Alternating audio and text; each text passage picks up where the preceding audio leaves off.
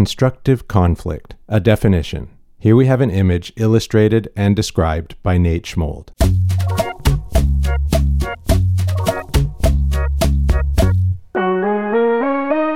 Returning to the scene of the epic is it an apple or is it cake debate, it seems we're finally coming to some sort of conclusion. Cherry Chaz, the personification of a cherry and one of the board members who were not fully convinced the apple was cake, is now holding the apple out in his hand while taking a large bite out of it. A thought bubble burbles forth from his head, and inside is the image of a piece of cake. For you see, it appears he is finally realizing the truth through the magic of taste. Another board member with tufts of hair on the sides of his otherwise balding head looks on with desire in his eyes and drool upon his lips.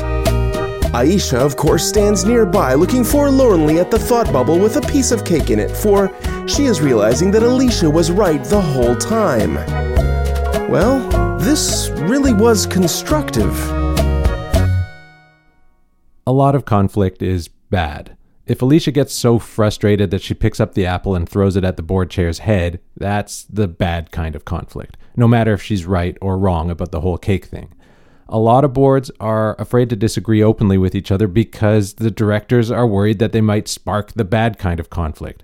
And of course, bad conflict doesn't always mean people are throwing things at each other. It's basically just when disagreements become personal. If a director doesn't understand why Alicia could possibly think the apple is a cake, they might just get annoyed and treat Alicia poorly or dismiss her point of view. That's bad conflict, even without the food fight. But when a board is so afraid of bad conflict that they avoid disagreeing with each other no matter what, then they miss the opportunity for constructive conflict. Constructive conflict can be a super good thing. A lot of what we learn from other people comes from constructive conflict we disagree with someone, we listen to each other's perspectives, and we both come out of it knowing more and better things than we knew before. When Alicia, the professional ultra realistic apple shaped cake maker, first suggests to her board that the apple might be a cake, the board's first reaction might be to laugh or to roll their eyes.